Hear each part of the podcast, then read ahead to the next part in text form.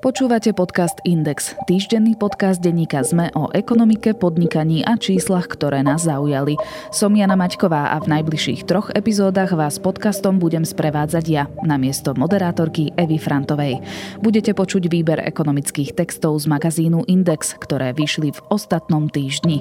Dnes sa pozrieme aj na to, prečo slovenská ekonomika spomaluje a aké reformy potrebuje. A vyberieme sa aj na Bratislavskú železnú studničku. Zmapujeme, kto aké objekty vlastní v tejto vyhľadávanej lokalite. Texty napísali redaktori magazínu Index Jozef Tvardzík a Tomáš Vašuta. A ešte predtým, ako začneme, máme pre vás novinku. Naše podcasty už môžete priamo podporiť kúpou prémiového predplatného na predplatné.sme.sk lomka podcast. Za odmenu budete môcť počúvať podcasty denníka ZME nerušene bez reklamy cez našu vynovenú aplikáciu Sme.sk. Ešte raz predplatné.sme.sk lomka podcast podcast. A ak nás počúvate cez Apple Podcasty, môžete nás podporiť priamo vo vašej aplikácii, čo vám tiež sprístupní podcasty bez reklamy.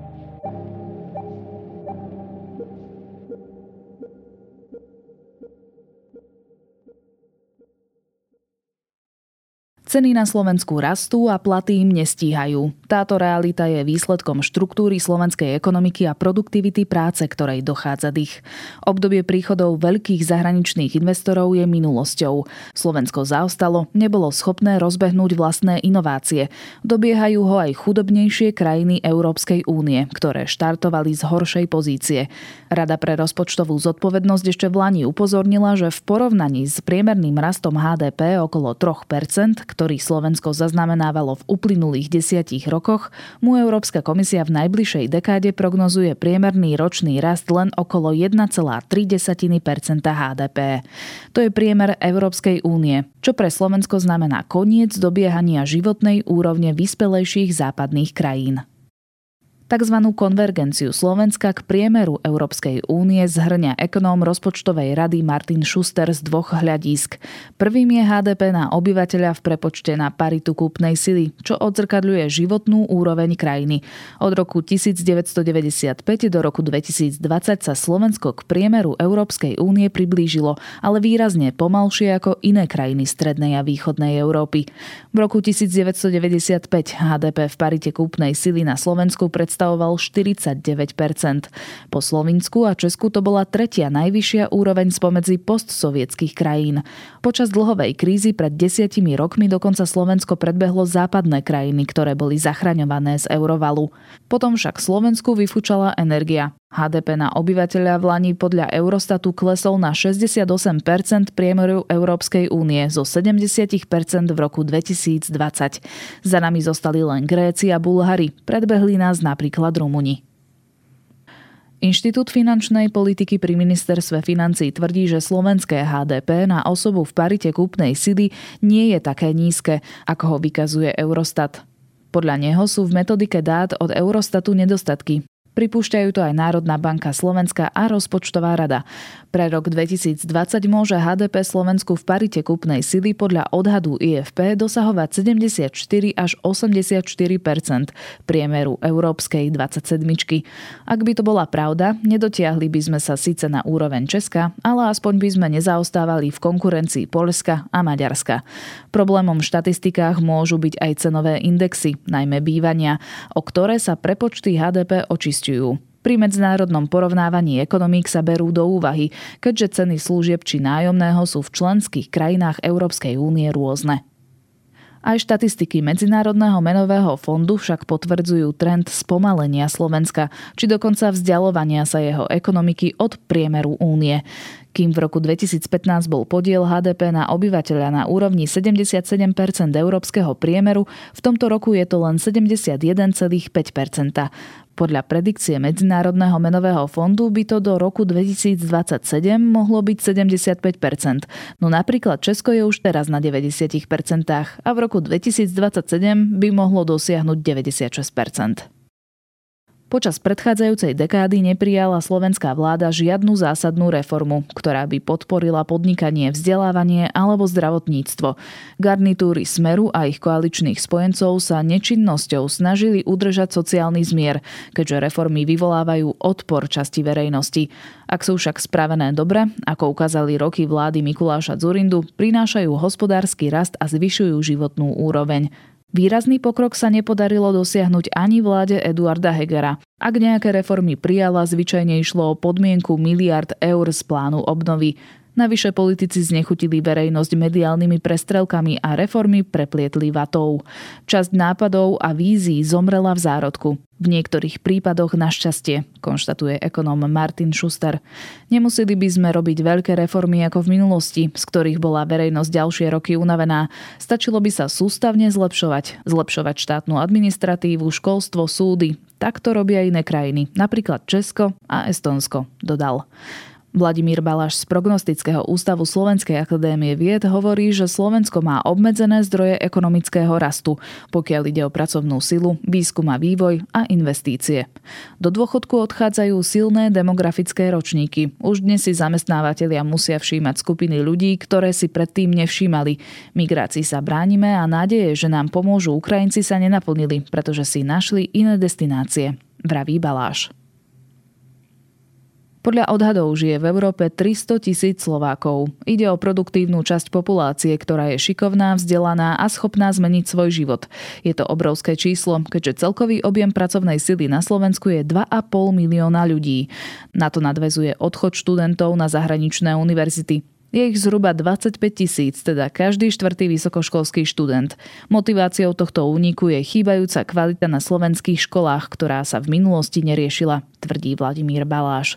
Vyprazňuje sa tak zásoba ľudského kapitálu, do ktorého Slovensko investovalo verejné peniaze od škôlky až po maturitu. Týchto ľudí ponúkame ako na podnose Česku, Nemecku alebo Spojenému kráľovstvu. Keď politik vystúpi a povie, že zvyšuje 13. dôchodky, zatlieska mu vyše milión voličov. Ak povie, že ide robiť reformy vysokých škôl a výsledky sa ukážu možno o 15 rokov, k tomu zatlieska. Akurát sa stretne s kritikou vysokých škôl, ktoré vraj reformy nepotrebujú. Hovorí Vladimír Baláš s tým, že Slovensku chýbajú politickí lídry. Odráža sa to podľa neho aj v nezáujme o výskum a inovácie vždy boli chápané ako činnosti, ktorú robia podivní ľudia na vysokých školách, dodal Baláš. Politici zrejme predpokladali, že výskum a inovácie nebudú mať pre Slovensko veľkú pridanú hodnotu a že krajina bude schopná konkurovať nízkymi daňami a nízkou cenou práce, čo sa aj dialo, ale tento potenciál sa vyčerpal. Nie je možné, aby na Slovensku každý rok prišla nová automobilka a ak sa chce Slovensko pohnúť dopredu, potrebuje zreformovať školstvo a rozvíjať vlastné inovácie. Lenže to zasa nebude možné, kým nadaní Slováci budú odchádzať do cudziny. Budeme prešľapovať na mieste a únia sa nám bude vzdialovať, čo len podporí odchod ďalších mladých ľudí. Je to začarovaný kruh, dodáva Vladimír Baláš. Na rozdiel od dynamiky HDP Slovensko bez problémov dobieha Európsku úniu v cenách tovarov a služieb, kým v roku 1995 boli na úrovni 40% európskeho priemeru, v súčasnosti je to 90% Ceny potravín na Slovensku sú dokonca na úrovni 95% priemeru únie. Na porovnanie, v Rakúsku je to 107% v Maďarsku 85% a v Poľsku len 72% Navyše priemerný Slovák míňa na potraviny 23 svojho príjmu. Vyšší podiel potravín v spotrebnom koši majú v Únii už len dve krajiny, Rumunsko a Lotyšsko. Naopak v Nemecku a Rakúsku je to len 13 Problémom Slovenska sú aj vysoké ceny energií, bývania a pohonných látok, ktoré dosiahli 97% priemeru únie.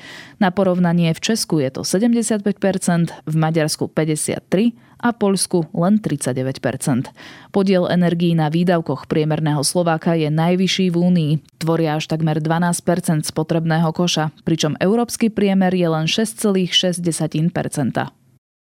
Podľa štatistík OECD dosahuje ročná mzda na Slovensku v prepočte na paritu kúpnej sily 24 500 dolárov. Zaraďuje nás to medzi najchudobnejšie krajiny bohatšej časti planéty. Menej má už len Mexiko, pričom priemer OECD je 51 tisíc dolárov.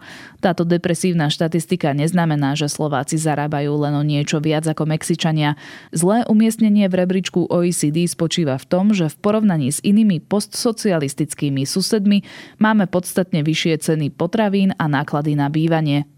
Poliak má v štatistike OECD ročný plat 33 500 dolárov, Čech niečo nad 31 tisíc. V Poľsku pritom zamestnanci zarábajú menej ako v Česku a Poliak zarába len o pár stoviek eur viac než Slovák. Rozdiel je v tom, že Poliak si za svoj plat môže kúpiť o niečo viac než Čech a podstatne viac než Slovák. Odhliadnúc od cien potravín a energií sú však platy Slovákov v takej výške, ako si zaslúži ich produktivita práce. Tento ukazovateľ vyjadruje vyjadruje schopnosť ekonomiky vytvoriť vyššie HDP s menším úsilím, čo zvyšuje životnú úroveň obyvateľov. Ak produktivita stagnuje alebo sa znižuje, na zvýšenie bohatstva treba pracovať viac. Druhá možnosť sú investície, čo je však zásadný problém slovenskej ekonomiky. Pomalší rast produktivity práce zužuje priestor pre rast miest bez toho, aby neohrozoval konkurencieschopnosť ekonomiky. Isté možnosti na rast nominálnych platov otvára vysoká inflácia, ktorá v oktobri dosiahla takmer 15% No hoci zamestnávateľia sú nútení zvyšovať platy, v prostredí vysokej inflácie aj tak hrozí, že Slováci schudobnejú. Slovenský štatistický úrad v septembri oznámil, že priemerná mzda na Slovensku dosiahla v druhom štvrť roku 1291 eur, čo je medziročne viac o 7,4%, lenže reálny prepad miest bol pre rekordnú infláciu najvyšší za posledných 22 rokov. Národná banka Slovenska predpokladá, že reálne príjmy za rok 2022 a 2023 klesnú dohromady o viac ako 11% Inštitút finančnej politiky je o niečo optimistický optimistickejší. Očakáva prepad o 7,7 Slovensko sa v poslednom desaťročí významne prepadlo v rebríčku najviac investujúcich európskych ekonomík. V období pandémie dokonca pod priemer únie. V období 2017-2021 to bolo len 20,4 HDP. Investičný dlh v rokoch 2020 až 2021 by sa mohol vyšplhať až na 13,5 miliardy eur, ak by sme za želanú úroveň investícií považovali jej úroveň v susednom Česku, teda štruktúrou podobnej ekonomike, tvrdia analytici Unicredit banky. Bez pravidelných investícií však ekonomika začína upadať. Chýbajú jej inovácie a výrobné kapacity, pričom slabne aj jej konkurencieschopnosť v medzinárodnom meradle. Pod pokles miery investícií na Slovensku sa v posledných rokoch čiastočne podpísali verejné investície. Ich pokles súvisí najmä s neschopnosťou vlády realizovať väčšie projekty, financované z fondov Európskej únie. Na Slovensku dominujú stavebné investície a investície do strojov. Na tom by nebolo nič zvláštne. Podobné je to prakticky vo všetkých krajinách únie. Úroveň investícií do intelektuálneho vlastníctva je však v porovnaní s nimi výrazne nižšia. V posledných 5 rokoch dosahovali len 2,1 HDP ročne, kým priemer únie je 4,6 ešte pesimistickejšie vyznieva pohľad na trend v poslednom desaťročí, kým vo väčšine krajín Európskej únie sa investičná aktivita presúva od železa a betónu k inováciám, na Slovensku sa pokles stavebných investícií premietol najmä do poklesu celkových investícií, zatiaľ čo investície do intelektuálneho vlastníctva stagnovali.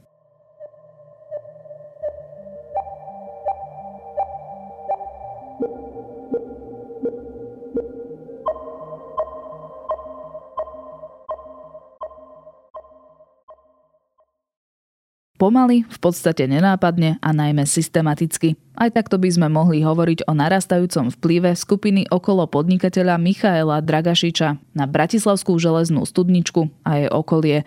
Už doteraz ovládala niekoľko objektov a v lokalite k ním pribudne ďalší. Do rúk skupiny totiž najnovšie smeruje tzv. Čatlošová vila aj s areálom, ktorého súčasťou je kúpalisko. Súkromná spoločnosť za ňu v dražbe neváhala zaplatiť 3 milióny eur. Skupinu by sme mohli pokojne označiť za kontroverznú. Aj jej hlavný predstaviteľ bol v minulosti spájaný s pochybnými ľuďmi. V Bratislave je len málo miest, ktoré si držia svoju podobu dlhé roky až 10 ročia. Areál železnej studničky, ktorý spadá pod Bratislavský lesopark, patrí medzi ne. Nie je prekvapením, že zóna bola odjak živa lákava aj pre developerov, najmä keď príležitostí, kde zrealizovať v lokalite svoje plány, nie je až tak veľa. Najmä v prvom desaťročí tohto storočia prenikali na verejnosť rôzne plány, ktorých cieľom bolo vytvoriť projekt profitujúci na celoročnej návštevnosti. Práve v tomto období sa na scéne objavuje aj podnikateľ Michail Dragašič. Prvým projektom, ktorý bol s jeho osobou výraznejšie mediálne spojený, bola snaha o premenu tzv. rybárskej reštaurácie. Aj keď názov nemusí mnohým návštevníkom lokality nič hovoriť, veľký dvojpodlažný skelet patrí medzi najväčších strašiakov lesoparku. Jeho história sa začala písať ešte v roku 1983, keď úrady odklepli Slovenskému rybárskému zväzu výstavbu reštauračného objektu. Aj keď sa nasledujúci rok začalo stavať, budovu nedokončili do dnešných dní. Problémom boli najmä financie, potom aj zmena pomerov po revolúcii. V roku 2004 sa nedostávaný objekt rozhodla kúpiť spoločnosť Euroactive Group. Neznáma firma mala z dnešného pohľadu zaujímavých majiteľov. Väčšinovým bol už spomínaný Michael Dragašič, menšinovým spoločníkom bol Peter Vasko. Meno druhého menovaného sa objavilo v kauze Fatima. Vasko je svatom bývalej štátnej tajomníčky Moniky Jankovskej. Vasko sa vraj pokúsil o prevod majetku podnikateľa Ondreja Janíčeka na Petra Čongrádyho, ktorý bol považovaný za člena bratislavského podsvetia. Čongrády sa vypracoval zo šoféra na čelo bratislavskej vetvy tzv. síkorovcov.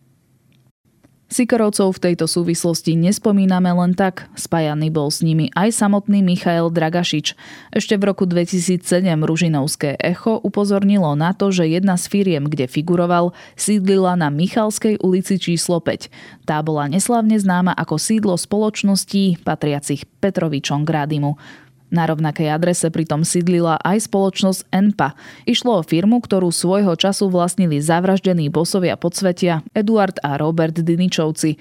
Pár rokov po ich smrti sa v tejto spoločnosti objavil aj Dragašič, keď bol jej spolumajiteľom, ale aj konateľom že Dragašič mal blízko k pochybným ľuďom, písal v roku 2010 aj novinár Tom Nicholson. V denníku SME poukázal na to, že podľa operatívnej informácie z policie má Dragašič blízko k organizovanej skupine Síkorovcov. Aby toho nebolo málo, Dragašič podnikal aj so Štefanom Ágom. Ten sa nedávno zviditeľnil ako komplic mafiána Mariana Kočnera v kauze falšovania zmeniek televízie Markíza. Ák bol v tejto kauze odsudený na 13-ročný nepodmienečný trest odňatia slobody.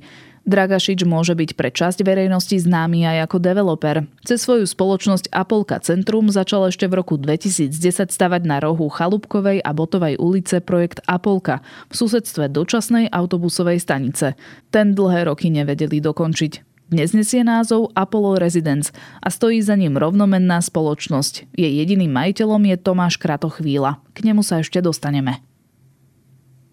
Teraz sa vráťme späť do Bratislavského lesoparku a k rybničnej reštaurácii. Noví majiteľia svoje plány so stavbou odkryli v lete 2007. Úradom vtedy predložili zámer na posúdenie vplyvu na životné prostredie. Ten počítal s búraním skeletu. Na jeho mieste mal výrasť trojpodlažný hotel s kapacitou 120 lôžok. Jeho súčasťou mala byť reštaurácia aj bar. Komplex malo obsluhovať parkovisko pre 52 automobilov. Návrh samozrejme vyvolal búrku nevôle. Vznikla aj petícia, ktorej cieľom bolo zabrániť výstavbe ubytovacích zariadení v lokalite Železná studnička.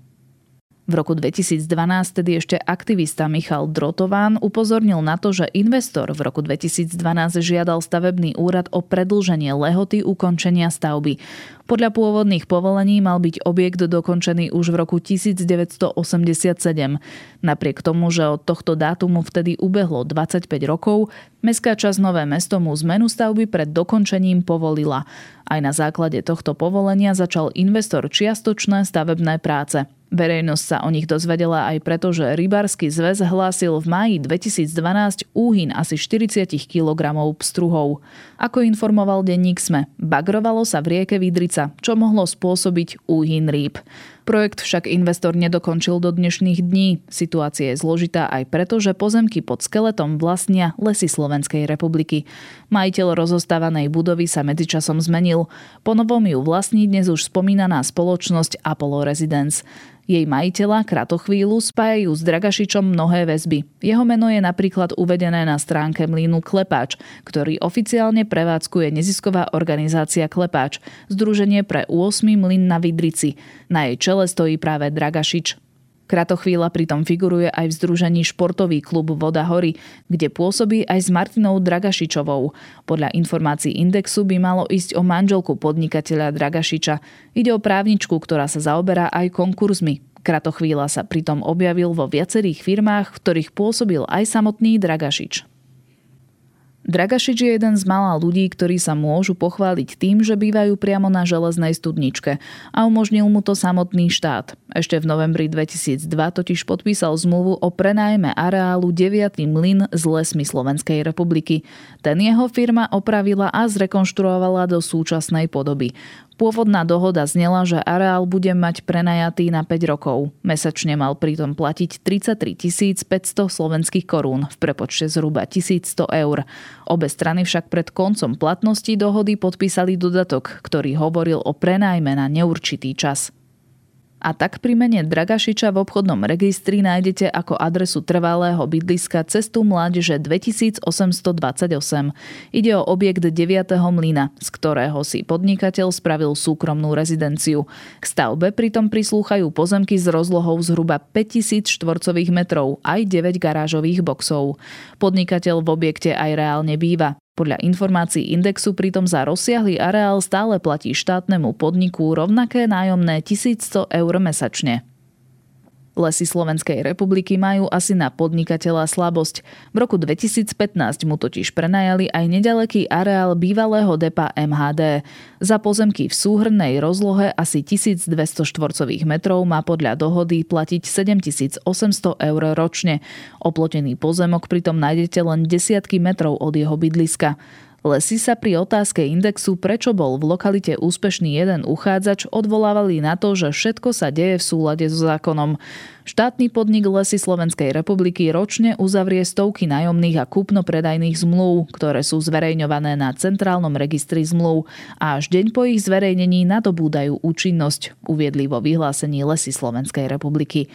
Podľa ich vyjadrenia neskúmajú to, kto má prenajetých koľko nehnuteľností. Referenti na odbore správy majetku nepreverujú totožnosť ani ďalšie podnikateľské aktivity fyzických a právnických osôb.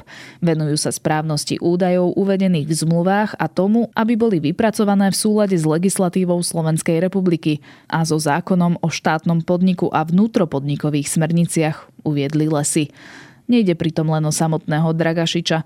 Ďalší objekt v lokalite má od lesov prenajatý Tomáš Kratochvíla. Ide o dom v susedstve druhého rybníka v lokalite, ktorá je známa ako Veronika. Ide o sústavu viacerých menších opustených stavieb, ktoré sú v zanedbanom stave. Podnikateľ za prenájom domčeka platí lesom ročne 1200 eur. Až doteraz sme hovorili o objektoch, ktoré do istej miery súviseli s lesmi Slovenskej republiky. Meno Michael Dragašič bolo však v médiách intenzívne skloňované so sporom o 8. mlyn na rieke Vidrica, ktorý je známy pod menom mlyn Klepáč. Genéza celého prípadu sa začala písať ešte koncom 90. rokov minulého storočia. Rozpadnutú a zanedbanú stavbu získala v reštitúcii Ľudmila Sedlárová. Spolu s manželom žili v Austrálii a so stavbou nemali žiadne plány. Tak ju koncom minulého storočia darovali klubu Kontiky pod podmienkou, že mlyn zrekonštruuje a bude slúžiť pre deti a mládež. Predstavitelia klubu však svoju časť dohody nesplnili. S rekonštrukciou sa nezačalo a areál bol využívaný len na súkromné pikniky. Tak sa sedlárovci začali o svoj majetok súdiť. Denník sme pritom ešte v roku 2007 informoval, že sedlárovci mlyn získali späť. Súd síce vyhrali, výrazne im však pomohol Michael Dragašič. Ako uvádza vtedajší článok, po jeho zásahu klub Kontiky mlyn definitívne opustil. Aj táto udalosť prispela k tomu, že William Sedlár a Michael Dragašič spojili sily a vytvorili Klepáč, združenie pre 8 mlyn na Vidrici. Predstavil sa ako veľmi seriózny človek, navrhol nám spoluprácu v tom zmysle, že založíme občianske združenie, ktoré sa bude zaoberať usporiadaním Klepáča. Spomínal minulý rok pre RTVS vtedy 92-ročný sedlár. Dohoda bola taká, že Dragašič bude sponzorovať rekonštrukciu mlyna.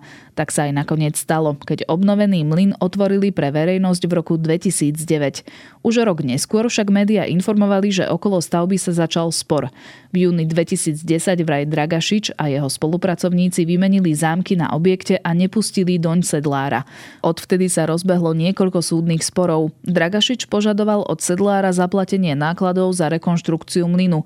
Samotný sedlár však odmietal, že by si niečo u Dragašiča objednal. Nemám čo platiť, lebo som nič neobjednal. Tá objednávka je tak definovaná, že z nej neviete nič vyťažiť. Je to právny úkon neúčinný, nejasný a nezrozumiteľný. Obhajoval sa v relácii RTVS reportéry Sedlár. Súdy prebiehajú do dnešných dní. Sedlárovi pritom ide o všetko. Na jeho byt v bratislavskej meskej časti Dubravka sú zapísané plomby. Ak prehrá, je pravdepodobné, že o nehnuteľnosť príde. Mlyn Klepáč pritom prevádzkuje spomenuté združenie, na ktorého čele stojí Dragašič. Ako už bolo spomenuté, ako kontaktná osoba je na stránke Mlyna uvedený Kratochvíľa. Skupina si pritom medzičasom posilňovala pozície v lokalite, keď získala aj ďalšiu prevádzku na peknej ceste. V roku 2013 získal športový klub Voda Hory na 25 rokov do prenájmu od Bratislavského samozprávneho kraja budovu, v ktorej je dnes bufet u Slivu. Za klubom, ako sme spomínali, môžeme nájsť Tomáša Kratochvílu a Martinu Dragašičovú. Ďalšou prevádzkou, ktorú skupina v lesoparku získala do nájmu, je chata Klinec. V tomto prípade je prenajímateľom mesto Svetý Júr. To koncom roka 2019 ukončilo dlhoročný nájom pôvodným nájomcom a uzatvorilo novú zmluvu so športovým klubom Voda Hory. Mesto bolo pritom voči nájomcovi ústretové. Združenie platí ročný nájom 320 eur. Skupina najnovšie získala do svojho portfólia asi najväčší úlovok. Uspela totiž v dražbe tzv. Čatlošovej vily, ktorá sa nachádza v Bratislavskom lesoparku. Ide o bývalé sanatórium, ktoré patrilo finančnej skupine Arka Capital. Vzniklo počas druhej svetovej vojny a dnes je vyhlásené za národnú kultúrnu pamiatku. Index ešte v máji tohto roka informoval, že areál s prilahlými pozemkami, na ktorých je aj bývalé kúpalisko, ponúknú v dražbe. V prvom kole bol komplex ponúkaný za 6 miliónov eur. Takúto sumu nebol ochotný nikto zaplatiť. Nový majiteľ sa našiel až v druhom kole. Za 3 milióny eur ho vydražila spoločnosť Apollo Residence. Jej jediným majiteľom je Tomáš Kratochvíla. Ten pre Index potvrdil nákup nehnuteľností. Naším záujmom je prispieť k zvýšeniu komfortu návštevníkov tohto významného rekreačného prostredia prostredníctvom zriadenia ďalších lokálnych priestorov na rekreačné účely. Dlhodobo chátrajúci areál Čatlošovej byly chápeme ako príležitosť na uskutočnenie nášho zámeru prostredníctvom regenerácie jestvujúcich objektov a vymedzených priestorov, vysvetľuje pre Index. Skupina tak posilňuje svoje postavenie v jednej z najnavštevovanejších častí Bratislavy. Na otázku, či sa firma pozerá aj po ďalších nehnuteľnostiach, mal Kratochvíľa jasnú odpoveď. Ak bude príležitosť prispieť k ďalšiemu rozvoju rekreačných služieb v Bratislavskom lesoparku, prečo nie?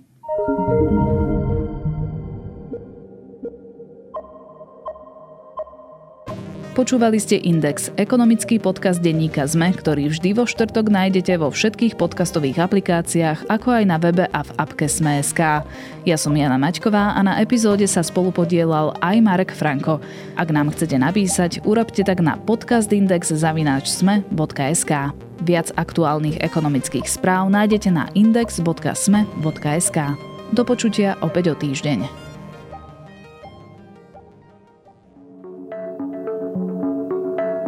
Zarábať potrebujeme všetci, no niektorí z nás majú cestu k zamestnaniu veľmi ťažkú. Na trhu práce majú zdravotné alebo sociálne znevýhodnenie, často úplne zbytočne. Spôsobujú ho naše predsudky a nevedomosť. Volám sa Ľubica Melcerová a chcem, aby sa to zmenilo. Aj preto som pre vás pripravila podcastovú minisériu My sa vám ozveme. Rozprávam sa v nej s ľuďmi, ktorí to zažívajú na vlastnej koži, aj s odborníkmi a odborníčkami, ktorí vysvetlia, ako ľahko by to mohlo fungovať, keby sme chceli. Nájdete nás na webe Sme a vo všetkých pod podcastových aplikáciách.